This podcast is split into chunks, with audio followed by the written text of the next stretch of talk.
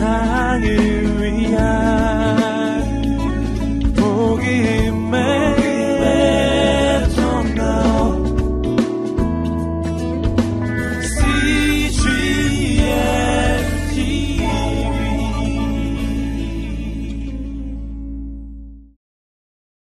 오늘 우리가 함께 나눌 주제는 하늘의 소망이라고 하는 주제입니다. 즉, 소망은 이 땅에 있지 않고 하늘에 있다고 하는 사실이죠. 내가 왜 인생을 살아갈 때 그렇게 소망을 찾기가 힘이 든가?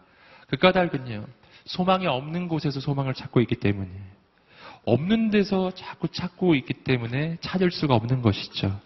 소망이란 본래 이 땅에 있는 것이 아닙니다. 근데 나는 이 땅에서 계속 찾고 있거든요. 이 땅에서, 나의 사방에서, 사람에게서. 어떻게 해서든지 소망을 찾아보려고 하는데 없는 거예요. 그래서 내겐 소망이 없다고 이야기하는 것입니다. 여러분, 그러나 저는 이 저녁에 여러분을 격려하면서 축복하면서 말씀드리고 싶어요. 성경에 나오는 우리 모든 믿음의 선진들, 믿음의 조상들 가운데 그 어느 누구도 자신의 삶의 조건과 상황과 이 땅에서 소망을 찾은 사람은 없습니다. 그러니까 내 삶에 소망이 없다고 해서 내 조건과 상황에 소망이 없다고 해서 너무 절망하진 않으시기를 주님으로 축복합니다. 거기에 소망이 없다는 것을 발견하셨습니까? 당신은 정상이에요. 이상한 사람이 아니라고요. 내 인생이 지금 특별히 나쁜 게 아니라고 하는 놀라운 사실이에요. 옆 사람에게 격려하면서 한번 말씀해 주실래요? 당신은 정상입니다. 정상이라고요. 이상한 게 아니란 말이에요. 왜 내 인생은 이렇게 파란만장하고 왜 내 인생은 이렇게 드라마 같은가? 너무 염려하지 마세요. 딴 사람도 다 그래요. 그러니까 전부 그렇거든요. 예. 소망이 없는 것은 당연합니다. 그게 이 땅의 특징이에요. 소망은 어디 있을까요? 하늘에 있습니다. 사방을 둘러보았을 때 소망이 보이지 않으세요? 눈을 들어 하늘을 보시기를 주님으로 축복합니다. 소망은 원래 하늘로부터 내려오는 것입니다. 그래서 소망은 이 땅의 소망이 아닌 거예요. 함께 한번 말해 보시겠습니다. 하늘의 소망. 하늘의 소망이 있는 것입니다. 언제나 하나님의 역사는 하늘로부터 내려오는 것이었어요. 땅에서 솟아나는 것도 아니에요. 뇌 좌우에서 오는 것이 아니에요. 하늘로부터 내려오는 것입니다. 오순절 마가다락방에 불같은 주의 영이 임하셨습니다. 거룩한 하나님의 바람이 불어오기 시작했어요. 그 바람은 어디서부터 왔죠? 하늘로부터 온 바람이에요. 사도행전 2장을 읽어보세요. 그 바람은 하늘로부터 내려오는 바람이었어요. 우린 그런 바람을 하늘풍이라고 하죠. 하늘풍. 요즘 선풍기 중에 하늘풍이라는 게 있는 것 같더라고요. 격려합니다. 우리에겐 그런 선풍기가 필요하지 않아요. 여러분 오늘 우리의 인생 가운데는 하늘로부터 불어오는 성령의 바람이 있습니다. 눈을 들어 하늘을 보시기를 주님 이름으로 축복합니다. 사방은 막혀 있으나 우리에게 언제나 하늘은 열려 있기 때문이에요. 여러분 우리에겐 하늘이 열려 있는 거예요. 여러분 그러니까 우리 인생은 늘 소망이 있는 거예요. 악한 마귀는 나의 인생의 앞뒤 사방을 다 막을 수 있습니다.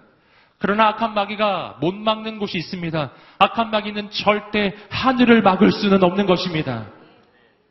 아멘. 그러니 오늘 우리의 인생 가운데 막막하고 답답할 때 눈을 들어 하늘을 보시기를 주님 이름으로 축복합니다.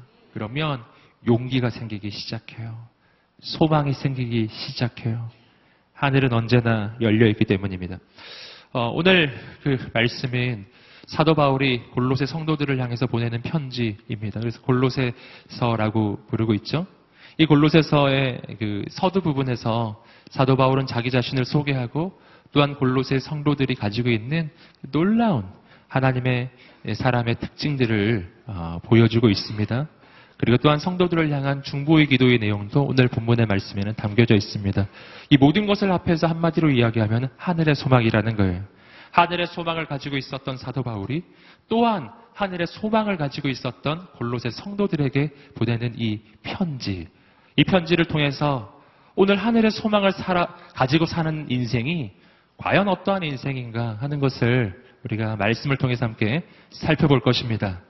말씀을 통해서 오늘 우리 인생이 달라지게 될 것입니다. 새로워질 것입니다. 여러분 우리가 말씀을 봐야 되는 이유가 있어요. 왜냐하면 밤낮 우리는 드라마를 통해서 영화를 통해서 세상의 미디어를 통해서 너무 세상 방식으로 세상 방법으로 사는 사람들의 이야기를 너무 많이 들은 거예요. 어느덧 우리는 그 모든 세상의 삶의 방식에 젖어들어서 그리고 그 세상에 살아가는 세상의 지혜로 우리 인생을 보기 시작해요. 그렇기 때문에 소망이 보이지가 않는 거예요. 여러분 오늘 말씀을 통해서 우리는 하나님의 사람들이 어떻게 인생을 바라보고 자기 인생을 바라보고 세상을 바라보는지를 보게 될 것입니다. 여러분 우리의 눈이 바뀌게 되기를 주님으로 축복합니다. 우리 인생이 바뀌게 되기를 소망합니다. 함께 우리가 말씀을 통해서 그 놀라운 하늘의 소망의 이야기를 보겠습니다. 함께 우리 1절 말씀을 읽어보시겠습니다. 시작.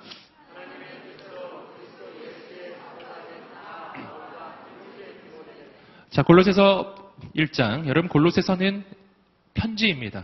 사도 바울이 어, 골로새 성도들에게 보내고 있는 편지라고 하는 거죠. 어, 편지는 언제나 처음 시작이 그 인사말로 시작합니다. 오늘 말씀도 그렇게 시작하는 거예요. 그 인사말의 첫 시작은 사도 바울이 자기 자신을 소개하는 것으로부터 시작합니다. 뭐라고 자기 자신을 소개하는가? 하나님의 뜻으로 그리스도 예수의 사도가 된 나 바울과 형제 디모데입니다. 함께 한번 따라해 보시겠습니다. 하나님의 뜻으로 그리스도 예수의 사도가 된 사람. 이것이 바로 사도 바울이 골로새 성도들에게 자기 자신을 소개하는 단 한마디의 어, 프로필이었습니다. 여러분 사도 바울의 그, 그 편지들을 살펴보시면 언제나 사도 바울은 자기 인생에 대해서 이렇게 표현하는 것을 볼 수 있어요. 그러나 여러분 어, 사도 바울이 자기 인생에 대해서 표현할 때 자기 인생의 프로필에 대해서 이야기할 것이 과연 이것밖에 없는 것인가? 실은 그렇지 않죠. 사도 바울에게는 이것 말고도 자랑할 만한 프로필이 굉장히 많아요. 그 당시 최고의 학벌을 가지고 있었어요. 그는 가말리엘, 가말리엘 문화에서 지도를 받았던 바리새인 중에 바리새인이에요. 그는 사회적으로 존경받는 지위를 가지고 있었던 사람이에요.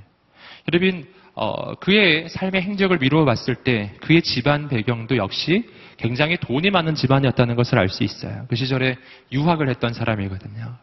여러분 이 사람은 자랑할 게 너무 많은 거예요. 혈통적으로도 그리고 집안적으로도 그리고 학벌로도 그뿐만이 아니라 그가 가지고 있는 인간적인 능력으로만 따져봐도요.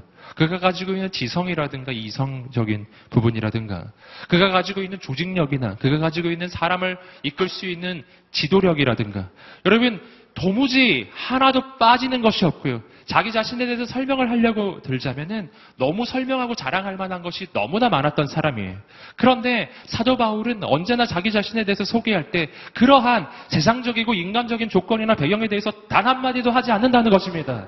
사도 바울은 그런 말을 하지 않아요. 사도 바울은 언제나 자기를 자신을 잘 모르는 그러한 성도들을 향해서 자기 자신을 소개할 때 바로 이렇게 소개하는 거예요. 하나님의 뜻으로 그리스도의 사도가 된 나, 바울은 할렐루야. 여러분 이것이 사도 바울이 자기 인생에 대해서 내세우는 단 한 가지의 프로필이었어요.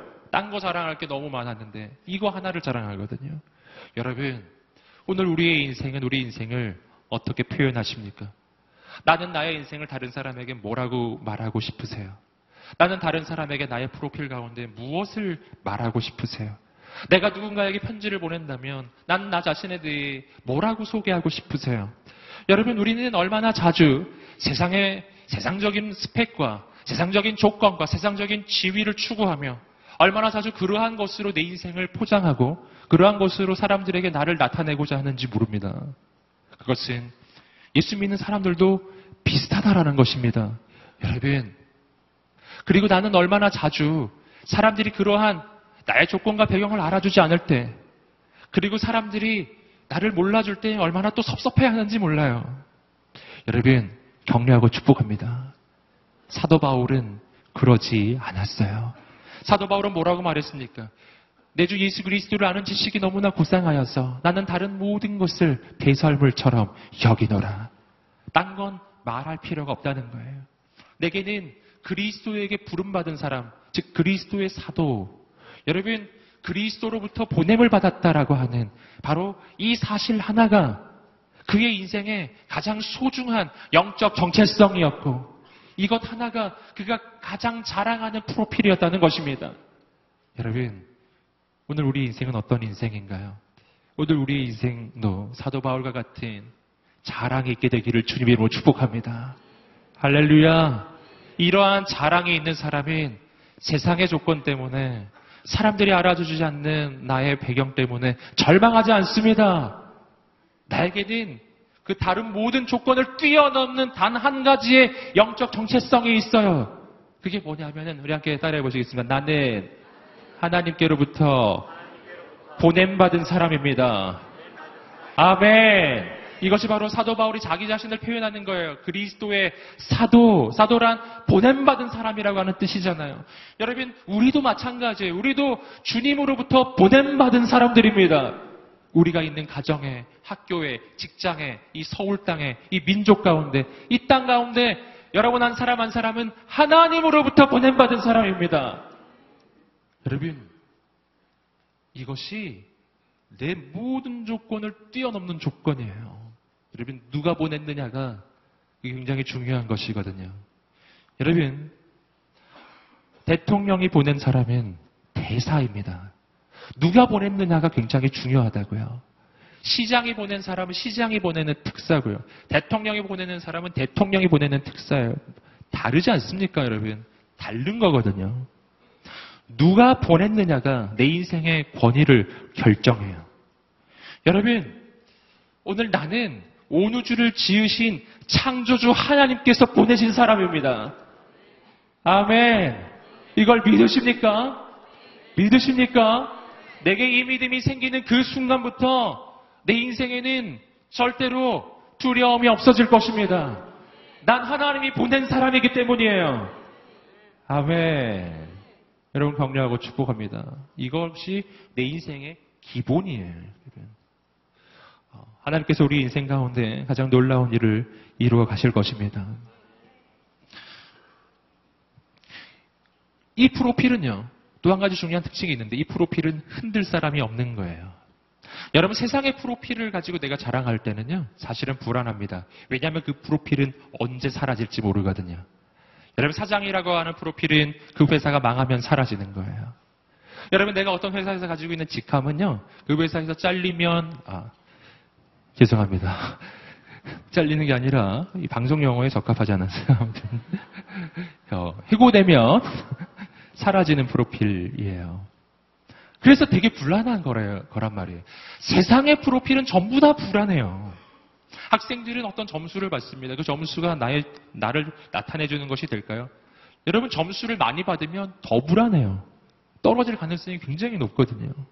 여러분, 여러분, 내 인생에 진짜 변하지 않는 프로필은요, 세상에 있지 않습니다. 변하지 않는 프로필은 변하지 않으시는 분이 주시는 거예요.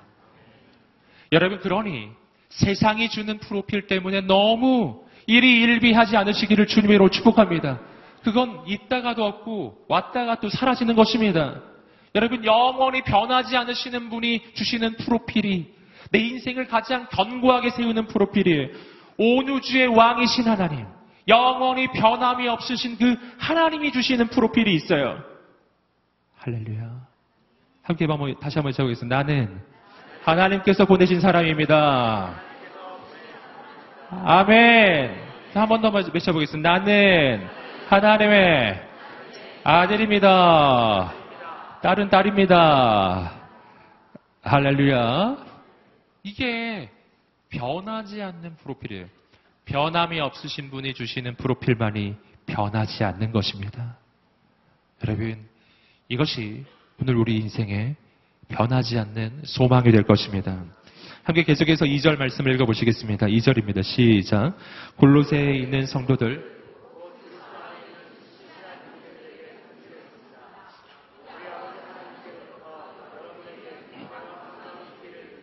아멘. 사도 바울이 1절에서는 자기 자신을 소개했고요. 2절에서는 이 편지를 받는 골로새 성도들을 말합니다. 신실한 형제들. 그리고 그들에게 어떤 축복을 해주, 해주는 거예요. 이게 편지 글이기 때문에 이렇게 하는 겁니다. 처음에 상대를 향한 블레싱을 해주는데 그 블레싱의 내용을 보세요. 이렇게 돼 있죠? 우리의 아버지 하나님께로부터 여러분에게 은혜와 평강이 있기를 빕니다. 두 가지를 빌고 있어요. 은혜와 평강입니다. 한번 말해 보시겠어요? 은혜와 평강. 아멘. 이 사도 바울이 어, 성도들을 향해서 축복을 빌어줄 때 쓰는 굉장히 그 아주 많이 쓰는 두 가지의 단어입니다. 은혜와 평강. 여기에 보시면은 돈과 권력 이렇게 안 돼 있죠? 하나님으로부터 여러분에게 돈과 권력이 있기를 빕니다. 이렇게 안 돼 있잖아요. 우리 이런 것을 좀 주목해 보셔야 돼요. 할렐루야. 사도 바울은 그런 걸 빌어주지 않아요. 왜냐하면 그런 것보다 더 중요한 것이 은혜와 평강이기 때문입니다. 여러분, 은혜라는 것은 어떤 것입니까? 우리가 전에도 함께 많이 나누었던 것처럼 은혜란 이유 없이 자격 없이 조건 없이 대가 없이 내게 주어지는 것을 은혜라고 하는 거예요. 조건 없이 이유 없이 대가 없이 내게 주어지는 것입니다. 사도 바울은 골로새 성도들에게 첫 번째로 빌어주는 것이 바로 이 은혜예요. 너희의 인생에 하나님으로부터 은혜가 있기를 빕니다. 여러분, 조건 없이 이유 없이 자격 없이 주어지는 이 은혜로 산다는 것은 어떤 인생을 의미할까요? 여러분 이것은 우리 인생 가운데 사실은 가장 놀라운 소망이에요. 그래서 이 은혜라고 하는 덕목이 제일 먼저 나오는 것입니다. 조건 없이 이유 없이 자격 없이 대가 없이 내게 주어지는 것이기에 그러니까 오늘 나는 조건이 없을 때 이유가 없을 때 자격이 없을 때 대가를 치를 돈이 없을 때 내가 한 것이 아무것도 없을 때 그때에도 역시 은혜를 기대할 수가 있다는 것입니다. 이건 세상하고 다른 거예요. 세상은 언제나 대가를 치르는 원리이기 때문에 내가 돈이 있어야 음식점에 들어갈 수가 있는 거 아니에요? 돈이 없으면 음식점에 못 들어가는 것이죠. 여러분 내가 무슨 점수가 있어야지 어떤 학교에 들어갈 수가 있는 것이잖아요. 언제나 뭔가 내게 자격이 있거나 조건이 있을 때만 난 무언가를 기대할 수 있다는 것이 이게 세상의 원리거든요. 그런데 하나님의 나라, 하나님의 자녀에게는 전혀 다른 원리가 적용되기 시작하는데요. 하나님 안에 우리가 있는 그 순간부터 우리의 인생에는 은혜의 원리가 적용되기 시작해요. 은혜의 원리는 대가를 치르는 원리가 아니에요. 대가 없이 이유 없이 자격 없이 그냥 주어지는 것입니다. 할렐루야. 여러분 그래서 세상에서는 내가 조건이 없을 때 부족할 때 연약할 때 기대할 것도 없어요. 그래서 내가 인생이 부족할 때 연약할 때 내가 특별히 실수했을 때 특별히 죄악을 저질렀을 때 나는 미래에 대한 소망이 사라져 버리는 거예요. 나 같은 이런 조건을 가진 사람, 나같이 이렇게 아무것도 없는 자가 대체 무엇을 기대할 수 있겠는가? 기대할 게 없는 것이죠. 세상의 원리로는 기대할 게 없는 거예요. 그러나 하나님의 나라에서는 기대할 수가 있는 것입니다. 하나님은 원래 대가 없이 주시는 분이시기 때문이에요. 여러분, 돈 없이, 값 없이 내게로 나아오라. 나와서 포도주와 젖을 사라. 돈 없이, 이유 없이, 자격 없이, 조건 없이, 모두 다 나아오라.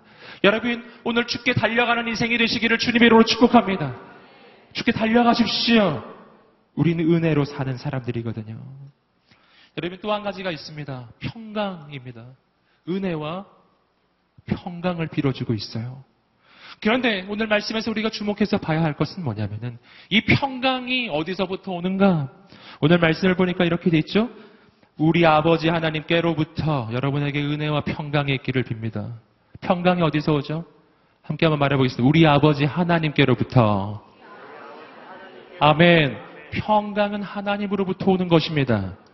이거 우리 너무 많이 듣는 이야기인데 우리의 삶에 적용이 잘 안 돼요. 여러분 내 인생에 언제 평강이 없는지를 보세요. 내 마음에 평강이 사라질 때가 언제죠? 내 삶의 상황이 힘들 때죠. 인생이 어려워질 때죠. 문제를 만났을 때, 대적을 만났을 때, 내 마음의 평강이 사라집니다. 여러분, 그러나, 우리는 오늘 말씀을 주목해서 보셔야 돼요. 오늘 말씀에서 사도 바울은 우리의 평강이 우리의 조건에서, 배경에서, 현실에서 온다고 말하고 있지 않아요. 하나님께서 너희에게 평강할 만한 현실을 주시기를 원하노라. 이렇게 사도 바울이 기도하고 있나요? 하나님께서 너희에게 너희가 마음 편하게 잘 수 있는 돈을 주시기 원하노라. 이렇게 돼 있나요? 여러분 그렇게 돼 있지 않죠. 사도 바울은 평강을 얻을 만한 조건이 현실이 아니라고 이야기하는 것입니다. 평강을 얻을 만한 조건은 나의 현실이 아니라 하나님이십니다. 하나님이십니다. 이거 믿으시기를 주님으로 축복합니다. 이게 무슨 말인가요? 여러분, 이것은 말이죠. 어, 평강은 나의 현실이 좌우하는 게 아니란 뜻이에요. 평강은 나의 조건이 좌우하는 게 아니라는 뜻이에요. 여러분, 내게 어려운 상황이 오면 난 평강하지 않은 게 정상일까요? 여러분, 그렇지 않아요. 오늘 말씀은 그렇게 이야기하고 있지 않아요. 여러분, 오늘 우리의 인생이 힘들고 어려울지라도 거기 하나님이 계시면 우리 인생에 평강이 있습니다. 왜냐하면 우리 하나님은 그 현실보다 크신 하나님이시기 때문이에요. 평강은 현실에서 오는 것이 아니에요. 평강은 하나님께서 주시는 것입니다. 이걸 또 다른 말로 하면요. 평강이란 하나님을 향한 신뢰함에서 오는 것이에요. 평강이란 조건에서 오는 것이 아니라는 것입니다. 어, 전에다 우리가 한번 예를 들어드렸지만 여러분 이러한 관점에서 어, 성경에서 살펴볼 만한 인물은 사울 왕이죠. 사울 왕은 왕이었습니다. 세상이 부러워할 만한 조건을 가지고 있었죠. 가장 높은 위치와 높은 권력을 가지고 있었으나 그의 인생에 평강이 있는가? 평강이 없어요. 평강은 현실에서 오는 것이 아니에요. 하나님을 믿고 신뢰하지 아니하면 내가 가장 높은 자리에 있어도 나는 여전히 불안해요. 하나님을 믿고 신뢰하지 아니하면 내가 가장 높은 자리에 있어도 내 인생에는 평강이 없는 것입니다. 왜 그렇습니까? 내가 그 자리를 지킬 힘이 없기 때문에. 내가 그 자리를 지킬 힘이 없기 때문에 내 자리가 높을수록 실은 더 불안한 거예요. 높아질수록 더 불안해져요. 더 불안해져요. 더 불안해져요, 여러분. 연예인도 마찬가지죠. 여러분, 하나님을 향한 신뢰함이 없으면 인기가 좋아질수록 더 불안해져요. 더 불안해져요. 더 불안해져요. 그 인기를 지킬 힘이 내게 없기 때문에. 하나님이 없으면 인생의 조건이 내 인생에 평강을 주지가 않습니다. 평강은 오직 하나님이 주시는 것입니다. 여러분, 오늘 우리 인생 가운데 주님 주시는 평강이 있게 되기를 간절히 소망합니다. 예수님이 가지셨던 그 평강을 얻게 되기를 소망합니다. 폭풍 치는 바다 한가운데서 그 배에 예수님이 타고 계셨을 때 예수님은 뭐 하고 계셨는가? 자고 계셨다라는 거예요. 그게 바로 평강이라고 하는 것입니다. 평강이란 풍랑이 치느냐 안 치느냐에 인생의 영향을 받지 않는 것입니다. 잔잔할 때만 잠을 자는 게 아니라 풍랑이 쳐도 그냥 잠을 자는 것입니다. 왜냐하면 이 풍랑보다 하나님이 더 크시다는 것을 믿기 때문이에요. 이 풍랑은 하나님의 사람을 삼킬 수 없다는 것을 알기 때문이에요. 이 풍랑 속에서 살아계신 하나님은 내 인생을 지켜주신다는 것을 믿기 때문이에요. 하나님의 사명이 있는 사람은 이 풍랑 속에서 죽지 않는다는 것을 믿기 때문이에요. 할렐루야. 여러분, 오늘 우리의 인생이 무엇을 바라봅니까? 하나님을 바라보시기를 주님으로 축복합니다. 풍랑 속에서도 잠을 잘 수 있을 것입니다. 할렐루야. 예수 그리스도 이름으로 명합니다. 모든 불면증이 떠나갈지어다. 떠나갈지어다. 여러분 두려움 때문에 불안함 때문에 잠을 자지 못하시는 분이 계시죠? 이 밤에 하나님의 안식이 임할 것입니다. 아멘. 늘 말씀드리지만 지금은 아니라는 사실이고 예, 지금은 깨어나셔야 되고요. 예, 할렐루야. 하나님이 사랑하시는 자에게는 잠을 주십니다. 그게 바로 하나님 주시는 평강을 이야기하는 것입니다. 여러분, 하나님으로부터 그 평강이 오기 시작해요. 폭풍 속에서도 오는 평강입니다. 계속해서 우리 3절 말씀을 읽어보시겠습니다. 시작. 우리가 여러분을 위해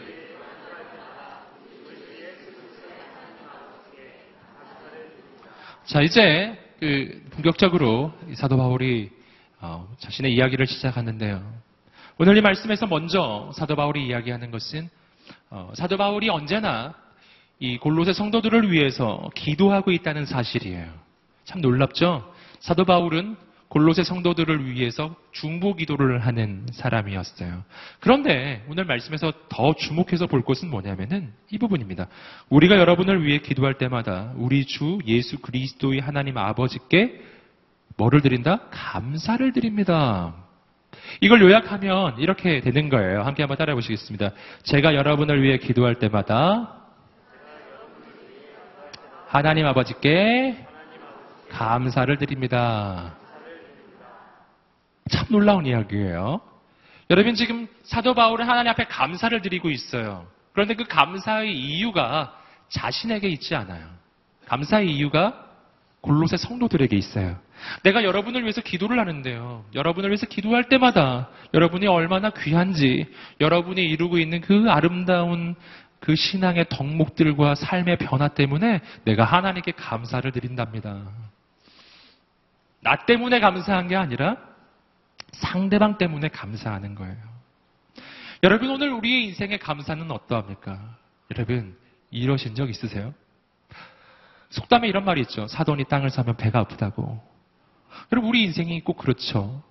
예, 이런 화요성령 집회를 봐도 동일한 현상이 일어나는데 막 기도하는데 옆 사람 막 눈물 흘리고 막 은혜를 받는 거 봐요. 그러면 하나님 은혜 이, 이분에게 은혜 주셔서 감사합니다. 이런 마음이 드시는 게 아니죠. 하나님 왜 저한테 이러십니까? 네. 하나님 나한테 아무 짓도 안 했는데 예, 이러면서 절망하고 좌절하고 왜 저 사람한테만 은혜를 주냐고 눈물 흘리고 하, 여러분 격려하고 축복합니다. 이 인간적인 마음이죠. 다른 사람이 잘 되는 걸 보면요, 내가 기쁜 게 아니에요. 특별히 나보다 교회도 더 늦게 왔는데 나보다 더 빨리 막 방언 받고 막 은사 받고 막 이러면은 막 화가 나기 시작하죠. 여러분 그러면 안 된다는 거예요. 지금 오늘 말씀이 말해주는 건 뭐냐면 감사는 나 때문에 하는 것이 아니라 그러면 다른 일을 바라보면서도 감사하는 인생이 되라고 하는 것입니다. 여러분 우리 인생에 그러한 감사가 있게 되기를 주님으로 축복합니다. 예, 이것은 바로 하나님의 사람의 마음이라고 할 수 있는데요. 하나님의 사람의 마음은 시간이 갈수록 날이 갈수록 넓어져 가는 것입니다. 나만 바라보던 인생이 내 옆 사람을 보게 되고요.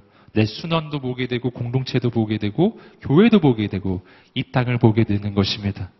여러분 그 감사가 어떻게 가능할까요? 그 감사는 어, 이러한 마음을 품어야 가능해져요. 첫 번째는 뭐냐면은 함께 한번 따라해 보시겠습니다. 아버지의 마음을 품으라.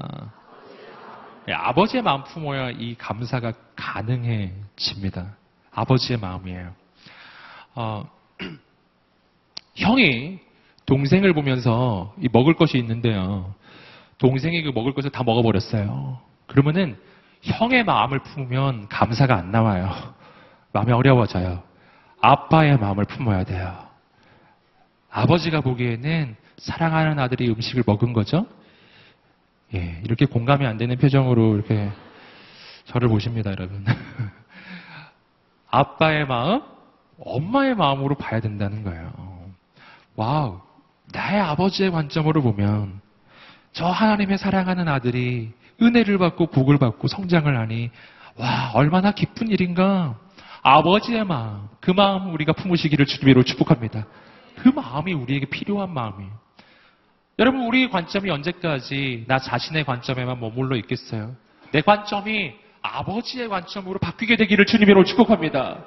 아버지 눈으로 보면요 이 땅에 있는 사람들이 잘 되어가는 것이 기쁜 일인 거예요. 내 옆에 있는 사람이 은혜 받는 거 기쁜 일인 거예요. 하나님의 사랑하는 아들, 딸이 성장하니까요. 기쁜 일인 거예요. 할렐루야. 아멘. 옆 사람에게 한번 축복해 주겠습니다. 당신 때문에 기쁩니다. 아멘. 예. 여러분, 이러한 관점을 언제 또 품을 수 있을까요? 그것은 이런 마음을 품을 때 함께 한번 따라해 보시겠습니다. 내 인생은 하나님께서 책임지심을 믿으라. 아멘. 내 인생은 하나님이 책임지신다. 이것도 아주 중요한 관점이에요. 여러분 다른 일을 바라볼 때 그의 인생에 하나님이 은혜 베풀어 주시는 것을 보시거든 감사하고 기뻐하세요. 왜냐하면 그의 인생에 함께 하시는 하나님이 내 인생에도 함께 하실 것이기 때문이에요. 하나님은 다르지 않아요. 그는 그의 길을 가고 나는 나의 길을 가는 것이고 그에게 은혜 베푸시는 하나님은요 나에게도 또 다른 은혜를 베풀어 주실 것입니다. 내 인생은 하나님이 책임지시는 거예요. 여러분 우리가 특별히 공동체 안에서 언제나 서로를 비교하지 않으시기를 주님으로 축복합니다. 비교하지 마세요. 우리 우리는 우리 모두 다 각자의 길을 가시는 거예요. 어떤 분은요, 모든 사람을 질투하시는 분이 있어요. 앞에서 찬양팀을 보면, 아, 나는 왜 이렇게 노래를 못할까? 아, 연주하는 사람을 보면, 아, 나는 왜 이렇게 연주를 못할까? 그리고 티칭을 잘하는 사람을 보면, 나는 왜 이렇게 티칭을 못할까? 모든 사람과 자기를 비교하면서 완전히 열등감에 빠집니다. 여러분 격려하고 축복합니다. 그들을 축복하시는 하나님께서는요, 당신에게만 주시는 하나님의 은혜가 있습니다. 여러분, 나는 그 하나님을 바라보시기만 하면 되는 것입니다. 아멘. 그리고 나는요, 기뻐하고 즐거워하는 거예요. 내 옆에 있는 사람이 은혜 받을 때, 내 주위에 있는 사람이 잘 될 때, 더 기뻐하는 인생이 되시기를 주님으로 축복합니다.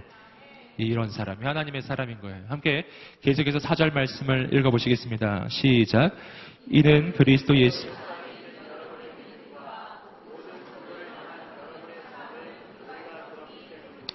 자, 사도 바울이 골로새 성도들을 향한 감사를 가지고 있는 이유입니다.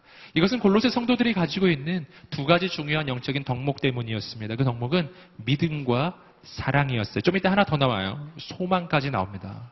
믿음, 사랑, 소망. 순서가 오늘에서는 이렇게, 이러한 순서가 이루어지고 있습니다. 여러분, 이러한 덕목이 무슨 의미를 가지고 있는가? 오늘 말씀을 보시면 믿음과 사랑, 그리고 소망 앞에 어, 한 가지씩 한 표현들이 붙어 있습니다. 다시 한번 우리 사절 말씀을 다시 한번 읽어보시겠습니다. 사절입니다. 시작. 이는 그리스도 예수 안에 있는 여러분의 믿음과 모든 성도를 향한 여러분의 사랑을 우리가 들었기 때문입니다. 믿음 앞에 붙어 있는 표현이 있어요. 그리스도 예수 안에 있는 여러분의 믿음. 예, 함께 외쳐보겠습니다. 그리스도 예수 안에 있는 믿음. 아멘. 그리스도 예수 안에 있는 믿음이에요.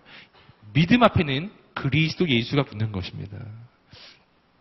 여러분 사도 바울이 지금 골로새 성도들을 향해서 감사를 하고 있는데 골로새 성도들이 가지고 있는 기막힌 이 세 가지의 덕목 때문이었는데 첫 번째는 믿음이라고 하는 덕목이죠.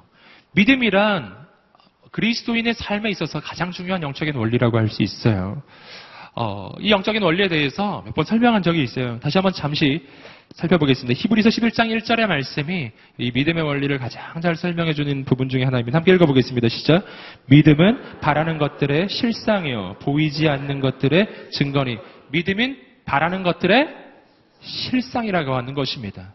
여러분, 믿음이란 바라는 것입니다. 지금 원래 없는 거예요. 지금 없는 것을 바라보는 거예요. 지금 없는 것을 바라보면 그것이 뭐가 된다고요? 실상이 된다는 것입니다. 지금 없는 것을 바라보면 그것이 현실로 바뀐다는 것입니다. 이것이 히브리서 11장이 보여주고 있는 믿음의 원리예요. 여러분 이 믿음의 원리 때문에 여러분 책도 많이 나왔어요. 그래서 뭐 간절히 바라보면, 간절히 소망을 품으면, 간절히 꿈을 꾸면은 그것이 현실이 된다라고 하는 거죠. 여러분 이건 실은 세상에서도 하는 이야기예요. 간절히 꿈꾸고, 간절히 바라고, 간절히 소망하면 온 우주가 널 도와줄 거야. 뭐 이런 이야기. 예, 그럼 말도 안 되는 이야기. 세상에서도 사실은 하는 이야기예요. 간절히 꿈꾸면 이루어진다는 거죠. 이게 사실은 믿음의 아주 중요한 원리 가운데 한 부분입니다. 그런데 믿음을 이렇게만 표현하면 이건 세상의 원리하고 다를 바가 없어져요. 간절히 꿈꾸면 이루어진다. 이거 하나님이 없잖아요. 간절히 꿈꾸기만 하면 그럼 다 이루어지겠는가? 아까도 말씀드렸죠? 간절히 꿈꾼다고 해서 다 이루어지는 것은 아니에요. 왜냐하면 거기에는 근거가 없지 않습니까? 여기에는 근거가 필요해요. 여러분, 우리의 믿음은 단순한 긍정적 사고방식일 수가 없는 것입니다. 그냥 하면 잘 될 거야. 이렇게 생각한다고 잘 되는 건 아닌 거예요. 믿음에는 중요한 근거가 필요한데 그 근거가 뭐냐면 바로 살아계신 하나님이세요. 그래서 히브리서 11장 6절 말씀은 우리의 믿음에는 분명 믿음의 대상이 있음을 선명하게 밝혀 줍니다. 함께 히브리서 11장 6절 말씀도 읽어 보시겠습니다. 시작. 믿음이 없이는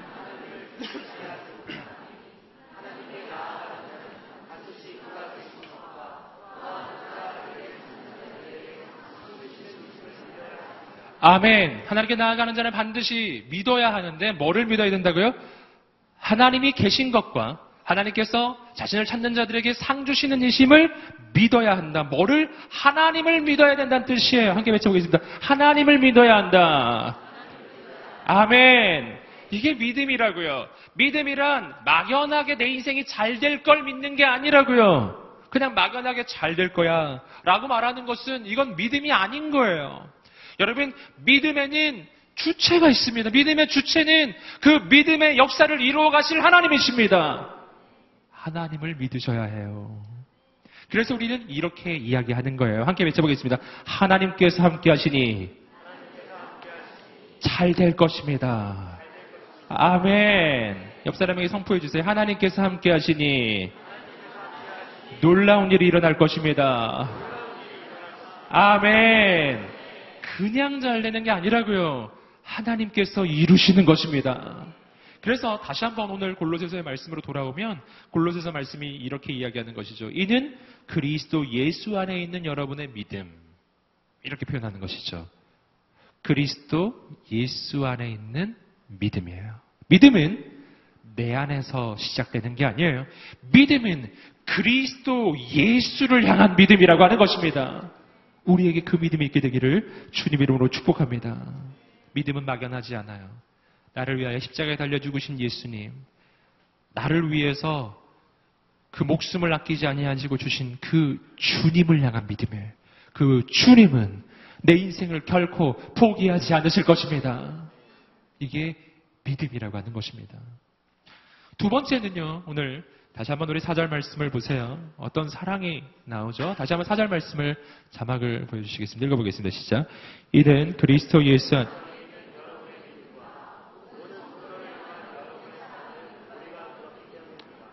모든 성도를 향한 사랑이에요. 함께 외쳐보겠습니다. 성도를 향한 사랑. 아멘. 사랑이란 성도들을 향하는 것이라는 것이죠. 여러분 이 대상이 차이가 있다는 것을 보고 계시죠? 그리스도 예수 안에 있는 믿음 그리고 성도를 향한 사랑이에요. 이것이 뒤바뀌어서는 안 돼요. 우리의 믿음의 대상은 오직 예수 그리스도 뿐이십니다. 근데 어떤 사람은 이게 바뀌어요. 사람을 믿어요. 여러분, 사람은 믿을 존재가 아니라는 것을 기억하십시오. 사람은 믿을 존재가 아니에요. 오늘 말씀에서 보셨죠? 사람은 사랑할 존재입니다.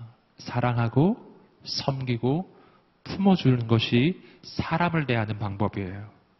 사람을 믿어서는 안 돼요. 여러분, 사람은 의지할 대상이 아니고, 사람은 신뢰할 대상이 아니고, 사람은 믿을 대상이 아닌 거예요. 여러분, 오늘 오직 주님만 믿으시기를 주님으로 축복합니다. 그리고 사람은요, 섬기고, 사랑하고, 품어주세요. 그리고 어떻게 하라고요? 그러려니 하세요. 네. 그래서 오늘 말씀에 인간을 향해서 믿음의 대상이라 하지 않잖아요. 주님을 믿으세요. 사람은 사랑하세요. 여러분, 사람을 어떻게 사랑할 수 있을까요? 사람은 사람을 봐서 사랑하는 게 아니에요. 사람은 주님 봐서 사랑하는 것입니다. 주님 봐서 사랑하는 거예요. 주님이 널 사랑하니 나도 널 사랑한단다. 할렐루야. 좋은 말 같죠? 예, 옆 사람에게 말해주세요. 주님 봐서 사랑합니다. 예.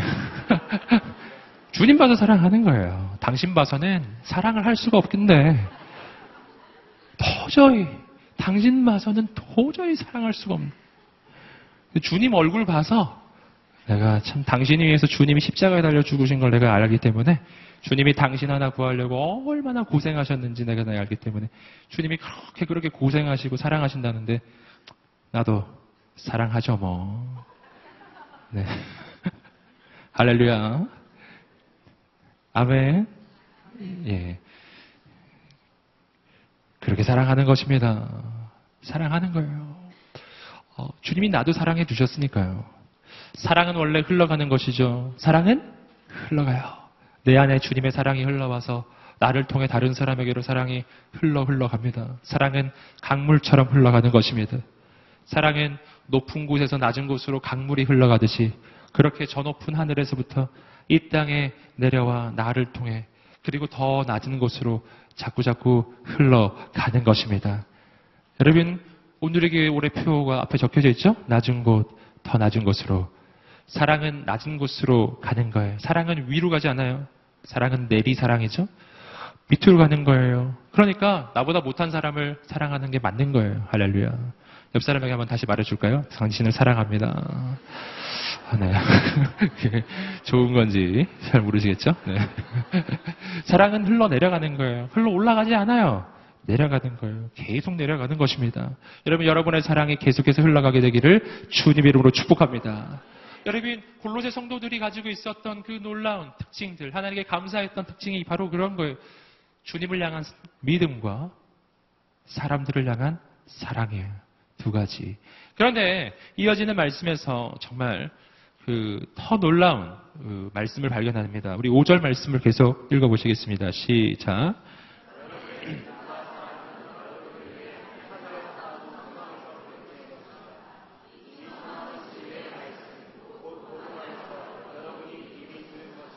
자, 여러분의 믿음과 사랑은 여러분을 위해 하늘에 쌓아둔 소망에서 비롯된 것입니다. 믿음과 사랑과 소망, 이것은 성경에서 여러 번 이게 한 세트로 나와요. 여기 말고 다른 곳 한 두 군데에서 더 나옵니다. 고린도전서 13장 13절에도 나오죠. 믿음, 소망, 사랑 이 세 가지는 항상 있을 것인데 그 중에 제일은 사랑이라. 사랑이 중심으로 나오죠. 오늘 말씀을 보시면은 소망이 중심으로 나와요. 믿음, 소망, 사랑은 다 중요하다는 뜻이죠. 예. 오늘 말씀에서 보시면은 믿음이란 예수 그리스도를 향한 믿음이고요. 사랑이란 성도들을 향한 사랑이에요. 근데 어떤 성도? 모든 성도를 향한 사랑이에요. 일부 성도가 아닙니다. 항상 기억하세요. 일부 사랑할 사람만 사랑하는 게 아니에요. 모든 성도를 향한 사랑입니다. 그리고 소망은 뭐죠? 하늘에 쌓아둔 소망이에요. 함께 외쳐보겠습니다. 하늘에 쌓아둔 소망. 아멘. 이 믿음과 사랑과 소망의 관계가 있어요. 믿음과 사랑은 어디서부터 나온다고요? 소망에서부터 나오더라. 저는 이걸 보면서 우리가 어, 매우 깊이 묵상해 볼 부분인 것 같아요. 어, 소망으로부터 믿음이 솟아나고 사랑이 솟아난다는 것입니다. 근데 그 소망이란 하늘에 쌓아둔 소망이에요. 그럼 하늘에 쌓아둔 소망이란 어떤 것일까요? 어, 오늘 말씀을 통해서 하늘에 쌓아둔 소망이라는 것, 즉 하늘의 소망, 오늘 말씀의 주제죠. 하늘의 소망이라는 것이 뭔지 말씀에서 조금 짐작을 해볼 수가 있는데 우리 다시 한번 5절 말씀을 다시 한번 우리 읽어보시겠습니다. 자막을 통해 보시겠습니다. 시작. 여러분의 믿음과 사랑은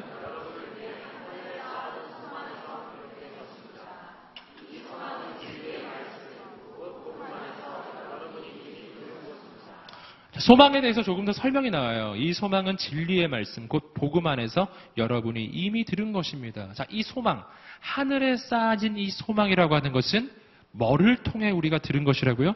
복음을 통해서 들은 것이다라는 겁니다. 즉, 복음을 통해서 우리는 이 소망을 갖게 되었다는 뜻이에요. 그럼 복음은 뭔가요? 복음은 예수 그리스도를 믿고 우리가 하나님의 자녀가 되었다는 것입니다. 예수 그리스도를 믿고 우리가 하나님의 자녀가 되고 하나님의 백성이 되었다는 뜻이에요. 여러분 이걸 우리는 복음이라고 부르거든요. 그럼 이 복음에서부터 하늘의 소망이 나온다는 것을 다시 한번 연결해 볼 수 있어요. 예수 그리스도를 믿고 우리는 하나님의 자녀가 되고 그리고 하늘에 속한 하늘의 백성이 됩니다. 이것이 바로 하늘의 소망이에요. 예수 안에서 내가 하나님 나라에 속한 인생이 되었다는 것입니다. 함께 한번 외쳐보겠습니다. 예수 안에서 나는 하나님의 나라의 백성이 되고 하나님의 자녀가 되었다. 나는 하늘에 속한 사람이 되었다. 아멘. 여러분 이것이 바로 하늘의 소망이라는 것이죠. 하늘의 소망이란 복음 안에서 내 인생에 생겨나는 것인데 그것은 내가 이제 더 이상 땅에 속한 인생이 아니라 하늘에 속한 인생으로 바뀌었다는 것입니다. 난 땅에 속한 사람이 아니라 하늘에 속한 사람이에요. 하늘에 속한 사람, 다른 말로 하면 조금 전에 표현했듯이 하나님의 자녀가 되었고 하나님의 백성이 되었다는 것입니다. 이것이 소망이에요. 하늘의 소망. 이 소망은 다시 다른 말로 하면요. 이렇게 말할 수 있어요. 함께 따라해 보시겠어요? 신분의 변화. 소속의 변화. 이 두 가지의 변화입니다. 신분은 하나님의 자녀로 바뀌었고요. 소속은 하나님 나라 소속으로 바뀐 거예요. 이게 하늘의 소망이, 하늘에 쌓여져 있는 소망이. 여러분, 여기서부터 믿음이 나옵니다. 여러분 어떤 믿음입니까? 내가 하늘에 속한 자가 되었기에, 내가 하나님의 나라에 속한 자가 되었기에, 그러므로 그 하나님 나라에 주인이신 하나님께서 내 인생을 책임지실 것입니다. 내 신분에서 나오는 믿음이에요. 내 신분이 하나님 나라 소속으로 바뀌었기에 하나님께서 내 인생을 책임지신다라고 하는 그 믿음이 생겨나는 거예요. 여러분, 내가 어디에 있느냐는 중요한 게 아니에요. 중요한 것은 나의 소속입니다. 내 소속이 어디냐가 중요한 거예요. 여러분, 그 옛날에 라이언 일병 구하기라는 영화가 있지 않았습니까? 그 뭔가요? 병사 하나를 구해내기 위해서 아주 군대가 가는 거죠. 왜 그렇게 하나요? 그의 소속이 우리나라 사람이기 때문이죠. 뭐 우리나라 아니고 물론 미국이긴 한데요. 그 영화상 여러분 어디 소속이냐가 중요한 거예요.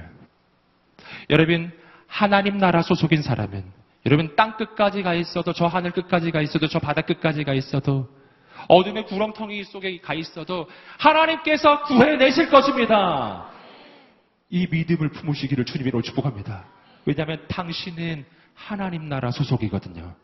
하나님은 하나님 나라 소속인 사람을 절대 포기하지 않습니다. 절대로 포기하지 않습니다. 반드시 구해내실 것입니다. 아멘. 그래서 하늘을 향한 소망에서부터 믿음이 생겨나는 것입니다. 또 하나, 하나님을 향한 소망으로부터 하늘을 향한 이 소망에서부터 사랑이 생겨나요. 여러분 나는 하나님 나라 소속이에요. 내가 하나님 나라 소속이라고 하는 이 말은 내가 하나님의 말로 할수 없는 사랑을 받은 사람이라는 것을 의미하는 거예요. 여러분 나는 내 인생에는 이미 그 사랑이 충만해요. 그래서 그 사랑이 다른 이에게로 흘러가는 것입니다. 언제나 흘러 넘쳐가는 거예요. 여러분 사랑은 흘러가요. 넘쳐서 흘러가는 것입니다. 없는 사랑을 끌어내는 게 아니라고요. 여러분, 주의 사랑이 흘러내려와서, 여러분, 이 컵에 물을 부을 때, 붓고 붓고 부어서 꽉 차면 물이 흘러 넘치죠? 넘치면 밖으로 흘러가기 시작해요. 넘쳐 흘러가는 거예요. 그래서 이렇게 고백하는 것이죠. 내 잔이 넘치나이다. 그 사랑은 흘러갈 것입니다. 여러분, 그래서 하늘을 향한 소망, 내 신분이 바뀌었고, 난 하나님의 사랑을 받은 자라고 하는 그 영적인 확신으로부터 사랑이 흘러가기 시작하는 거예요. 하늘의 소망에서 믿음이 나오고, 하늘의 소망에서부터 사랑이 흘러나갑니다.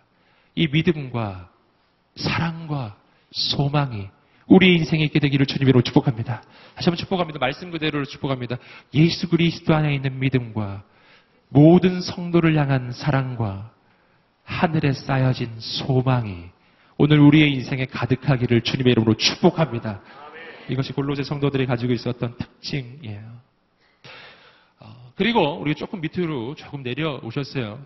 어, 중간 부분을 조금 생략하고 구절로 내려가실 텐데요. 구절부터는 사도 바울이 골로새 성도들을 위해서 기도하는 기도의 내용이 나와요.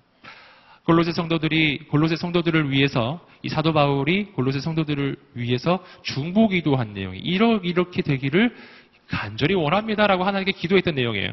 중요한 내용이겠죠. 어, 정말 성경에서 가장 위대한 사도라고 할 수 있는 사도 바울이 어떤 사람들을 위해서 이 중보 기도를 해줄 때 어떤 기도 제목으로 기도했는지 우리가 오늘 보게 되실 거예요. 정말 궁금하시죠? 와, 사도 바울은 무슨 중보기도 제목을 가졌을까? 깜짝 놀라실 거예요. 우리하고 완전 달라요. 네. 할렐루야. 저 깜짝 놀랐어요. 저하고 어쩜 이렇게 다른지. 네. 우리 한번 구절 말씀을 구절구절쭉 내려서 구절 읽어보시겠습니다. 시작.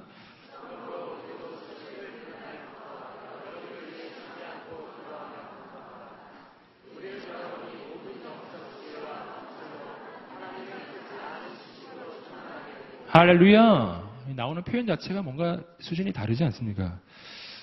네. 우리 기도 제목 뭔가요? 우리 기도 제목. 뭐 쉽게 얘기하면 잘 먹고 잘 살 것, 뭐 이런 거잖아요.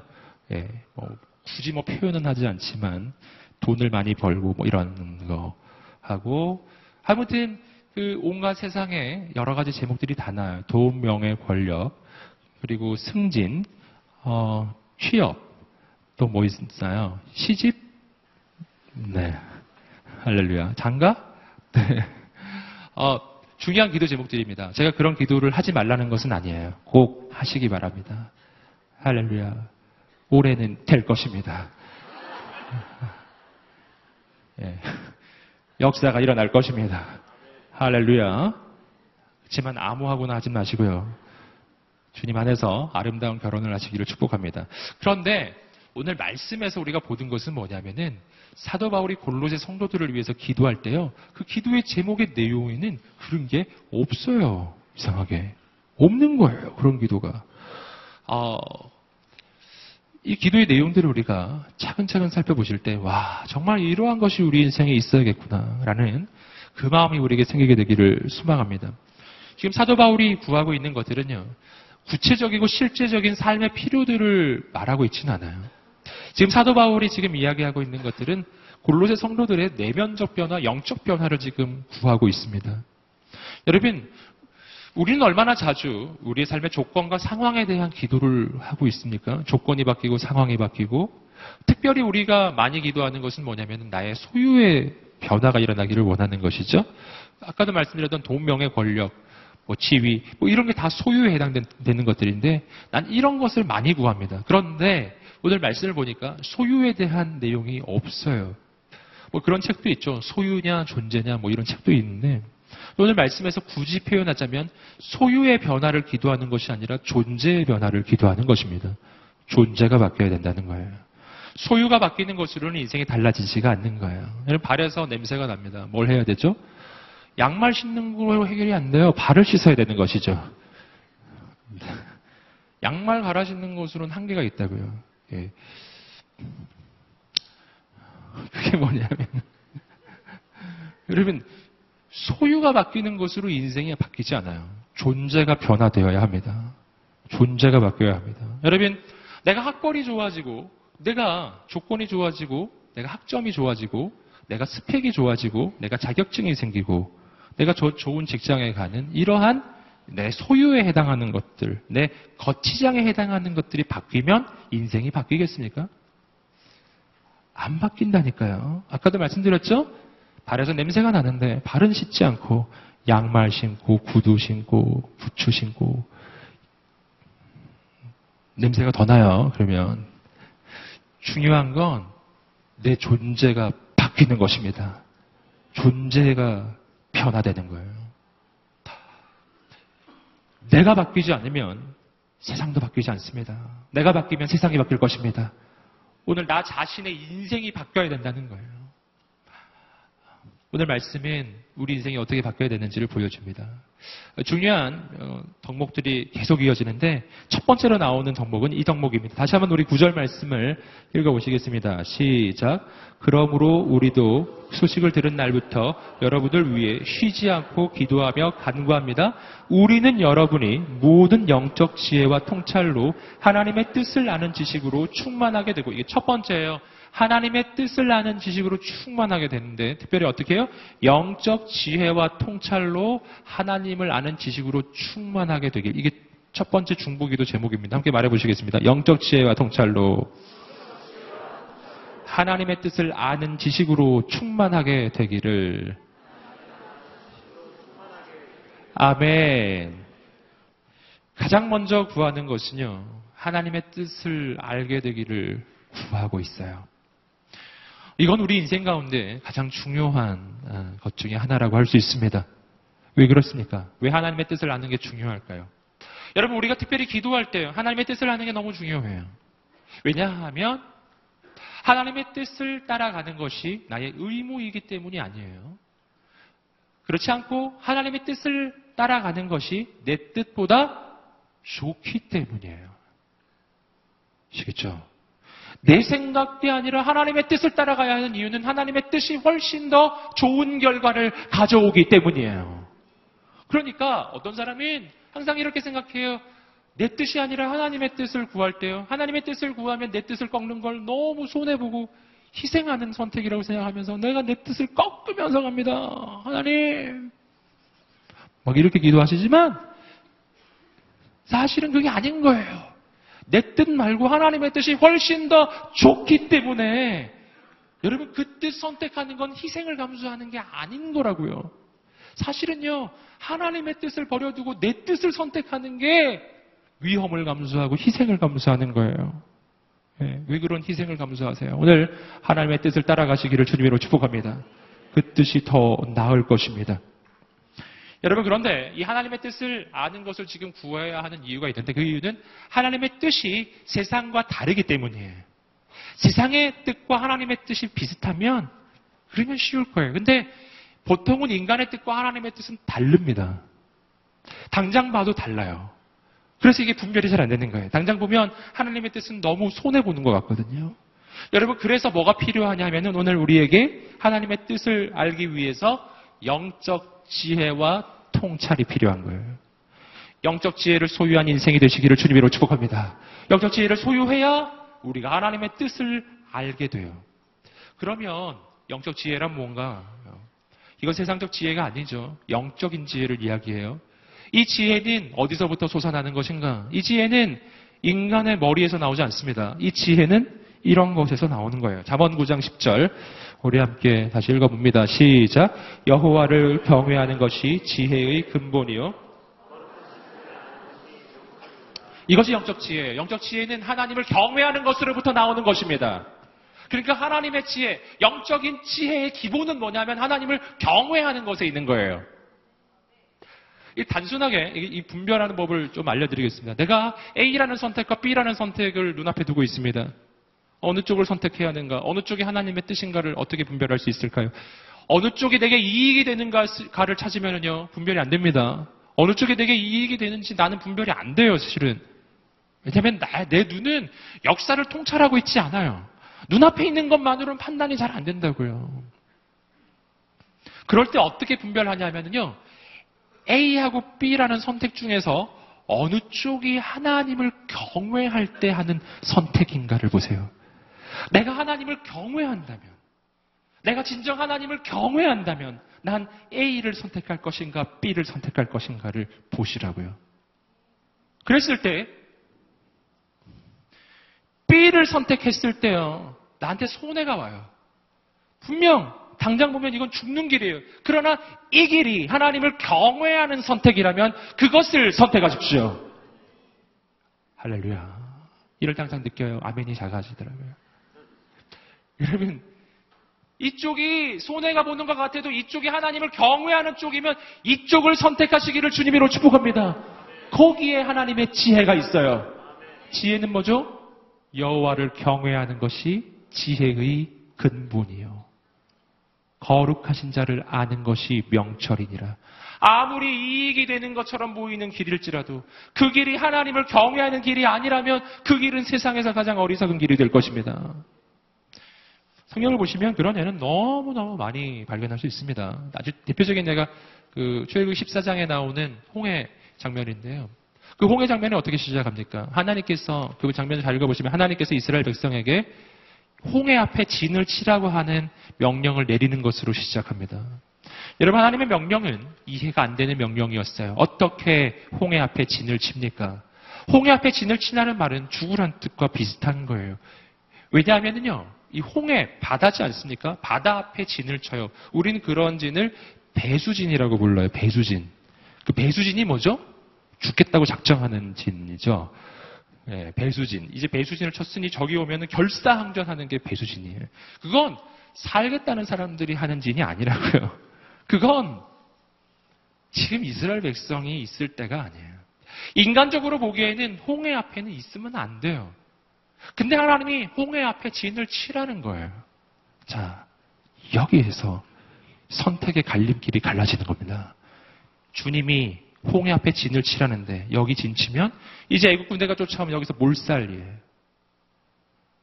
이 선택을 할 것인가? 아니면 인간적으로 봤을 때는요. 여기 서면 안 되는 거죠. 옆으로 돌아가는 길이 있었거든요. 그 길로 죽어라고 빨리 가야 되는 거예요. 그렇게 빨리 도망갈 길을 찾아서 도망을 가는 게 좋을까요? 하나님이 거기 진치라 하셨으니까 진을 치는 게 좋을까요? 이 두 가지 선택인 거거든요. 이 둘 중에서 어느 쪽인가 하는 거예요. 그때 지혜는 하나님을 경외하는 곳에 있어요. 하나님을 경외하는 사람은 하나님이 말씀하신 곳에 진을 치는 것입니다. 아무리 어리석어 보여도 하나님이 하라 하시는 곳에서 하는 거예요. 그럼 무슨 일이 일어날까요? 그러면 하늘의 지혜가 열립니다. 세상 보기에 가장 어리석은 길이었지만 그러나 그 길에 여러분 홍해가 열릴 줄 누가 알았겠어요? 하나님 경외하는 쪽을 선택하십시오. 하늘의 지혜가 생길 것입니다. 여러분 여호와를 경외하는 것이 지혜의 근본이에요. 영적인 지혜로부터 하나님의 뜻을 아는 지식이 나오는 것입니다. 그 지혜가 있지 않고서는 하나님의 뜻을 발견할 길은 없는 거예요. 여러분 하나님의 지혜가 여러분 열리기를 주님으로 축복합니다. 계속해서 우리 10절 말씀은 어, 이렇게 이야기하고 있습니다. 10절 말씀 읽어보겠습니다. 시작. 주께 합당히 행해서 모든 일에 주를 기쁘시게 하고 모든 선한 일에 열매를 맺으며 하나님을 아는 지식에서 자라고 말씀을 보시면 앞부분 주께 합당히 행해서 모든 일에 주를 기쁘시게 하고 주를 기쁘시게 하는 선택을 하는 인생이 되라. 이것이 또 한 가지의 중요한 기도의 제목이었어요.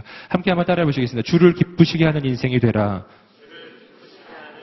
예, 누굴 기쁘게 하느냐가 상당히 중요합니다. 여러분 오늘 우리 인생의 선택은 항상 누굴 기쁘게 하느냐의 선택이에요. 나를 기쁘게 하는 선택을 할 것인가? 주를 기쁘게 하는 선택을 할 것인가요? 나를 기쁘게 하는 선택은 좋을까요? 아니면 주를 기쁘게 하는 선택이 좋을까요? 여러분 우리는 흔히 생각하기를 나를 기쁘게 하는 것이 좋다고 생각합니다. 실제로는. 그리고 그 선택을 하지 않을 때 상당히 어려워요. 그렇지만 우리가 깨달아야 해요. 나를 기쁘게 하는 선택이 진짜 나를 위한 길인가 하는 것은 또 다른 문제입니다. 왜냐하면 나의 인식과 나의 감정엔 왜곡되어 있기 때문이에요. 내가 기뻐한다고 해서 그것이 진짜 좋은 길일까? 그건 아니에요. 아이들을 보면 압니다. 여러분, 우리 아들을 봐도 알아요. 우리 아들은 단 것을 좋아해요. 초콜릿을 좋아해요. 쿠키를 좋아해요. 그리고 양치질 하는 것은 싫어해요. 우리 아들이 기뻐하는 선택을 한다면 초콜릿을 먹고 단 것을 먹고 양치질은 하지 않는 것이에요. 그래서 내가 우리 아들을 기쁘게 해주는 선택을 해주면 우리 아들은 충치라고 하는 후유증을 얻게 되는 것입니다. 여러분, 내가 기쁘다고 해서 내게 진짜 유익하냐 하는 것은 아니라니까요. 여러분, 여러분 격려하고 축복합니다. 주를 기쁘게 하는 선택을 하세요. 그게 주님 기쁘게 하는 길인 것 같은데 실은 내 인생을 가장 유익하게 하는 길인 줄 믿습니다. 또 한 가지가 있어요.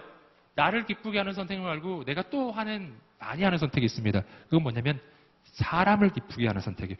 사람을 기쁘게 할 것인가, 주를 기쁘게 할 것인가. 갈림길에 섰을 때 주를 기쁘게 하는 선택을 하십시오. 아멘. 예, 특별히 오빠를 기쁘게 한다거나 누나를 기쁘게 하는 것은 위험해요. 할렐루야. 주님을 기쁘게 하시기를 주님으로 축복합니다. 왜 그런지 아시겠어요? 사람은 변하기 때문이에요. 사람에게 인생을 걸지 말고 하나님께 인생을 거시기를 주님으로 축복합니다. 계속해서 10절 말씀은 우리가 해야 할 것들이 계속 나옵니다. 다시 한번 우리 10절 말씀을 자막을 통해 다시 읽어보겠습니다. 시작. 주께 합당히 행해서 모든 일에 주를 기쁘시게 하고 모든 선한 일의 열매를 맺으며 이것 세 번째 기도 제목이에요. 모든 선한 일의 열매를 맺으며 함께 외쳐보겠습니다. 모든 선한 일의 열매를 맺으며 아멘. 열매 맺는 인생 되라는 거죠. 열매는 항상 다른 일을 먹이는 거예요. 선한 일로서 다른 일을 먹이는 인생이 되시기를 주님으로 축복합니다. 그리고 마지막으로 하나님을 아는 지식에서 자라가라. 이것이 어, 네 번째로 보여주는 기도의 제목입니다. 하나님을 아는 지식. 이건 그냥 지식이 아니에요. 하나님을 만나고 사랑하고 교제해서 사귀어서 아는 지식이에요. 이 밤에 그 하나님을 더 알게 되기를 축복합니다. 11절 말씀을 계속 읽어보시겠습니다. 시작. 하다딥의 영광의 권능을 따라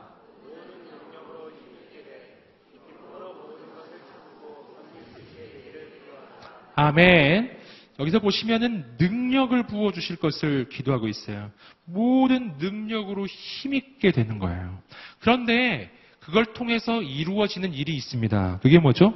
능력으로 힘있게 되어서 모든 것을 참고 견디게 되는 것이에요. 이게 지금 기도 제목입니다. 이 부분은 참 우리가 또 주목할 만한 부분입니다. 왜냐하면 참고 견딘다는 말은 무슨 말이죠? 현실이 바뀐다는 말이 아니잖아요. 여러분, 우리는 기도를 해서 현실이 다 바뀌어서 더 이상 참아, 참지 않아도 되기를 원해요. 근데 오늘 말씀은 그렇게 되어 있지 않아요. 너희가 능력을 받아서 모든 것을 참고 견딜 수 있게 되기를 원하노라. 할렐루야. 현실이 바뀌는 게 아니죠?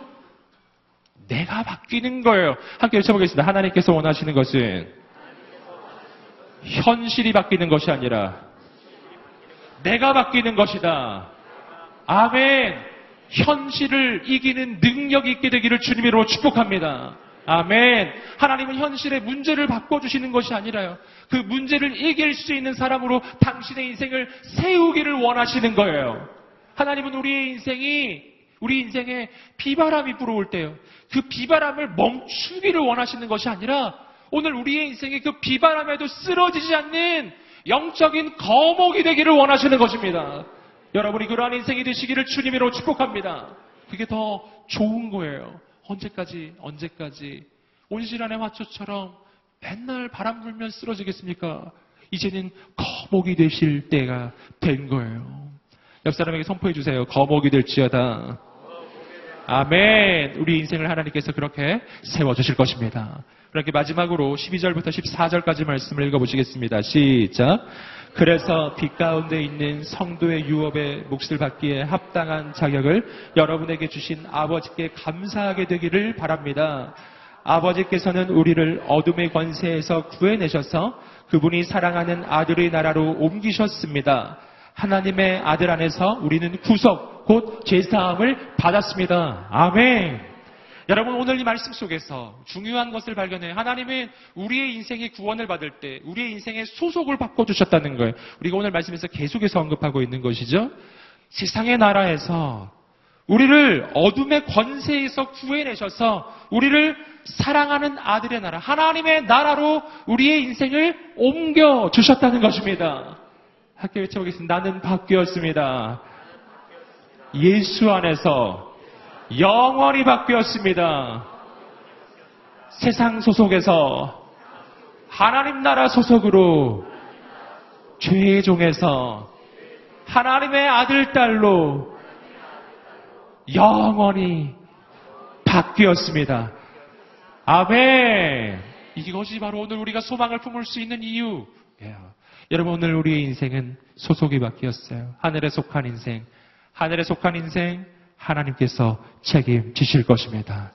나의 소망은요, 바로 여기서부터 솟아나기 시작하는 것입니다. 여러분, 나의 소망은 그래서 저 하늘로부터 내려오는 것입니다. 여러분, 이 시간에 우리가 함께 한번 기도하며 나가기를 원합니다. 하나님, 나는 어디에서 소망을 찾았습니까? 나는 현실을 바라보면서 현실에는 소망이 없고 조건에도 소망이 없고 세상에도 사람에게도 소망이 없다고 얼마나 낭망해 있는지 모릅니다. 그러나 나의 소망은 이 땅에 있지 않고 하늘에 있다는 것을 오늘 우리는 깨달아 있습니다. 주님 내가 눈을 들어 하나님을 보게 하여 주시옵소서.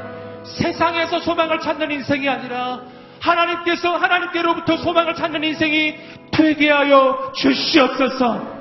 내게 언제나 하늘이 열려 있음을 보게 하여 주시옵소서. 아버지 내게 하늘의 지혜를 부어 주셔서 언제나 하나님의 뜻을 깨닫게 하여 주시옵시고 언제나 하나님의 그 뜻을 선택할 수 있는 믿음도 부어 주시옵소서. 오늘 우리의 소망이 오직 하늘에 있음을 깨닫고 세상이 아닌 하나님으로부터는 그 소망으로 그 하늘의 지혜로 내 인생을 채워달라고 그래서 오늘 내가 나가고 있는 이 모든 삶의 현실을 이길 수 있는 능력과 권능을 우리에게 부어달라고 우리 간절히 소망하는 사람들 다 함께 자리에서 한번 일어나셔서 우리 주 앞에 기도하며 나아가지 않겠습니까? 우리 주 앞에 기도하며 나아갈 때 주 앞에 두 손을 들고 아버지 하나님 역사하여 주시옵소서. 하나님의 세일을 이루어 주시옵소서. 하늘의 소망을 부어 주시옵소서 간절히 주여 세 번을 외치며 기도하시겠습니다. 주여, 주여, 주여.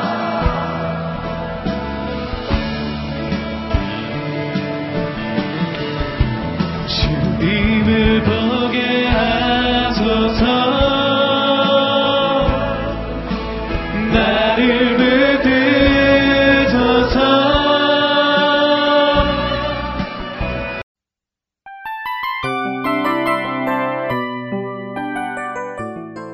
이 프로그램은 청취자 여러분의 소중한 후원으로 제작됩니다.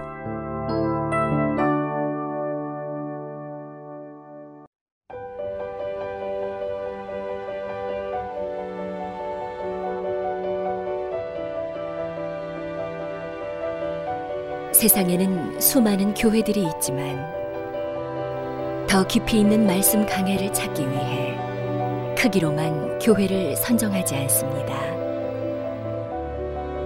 보다 좋은 영적 콘텐츠를 더 많이 나누기 위해 방송비를 받지 않습니다. 1년 365일 복음만 전하고 싶어서 우리는 광고를 하지 않습니다. 온누리의 복음을 땅끝까지 CGN TV와 함께 땅끝 선교사가 되주세요.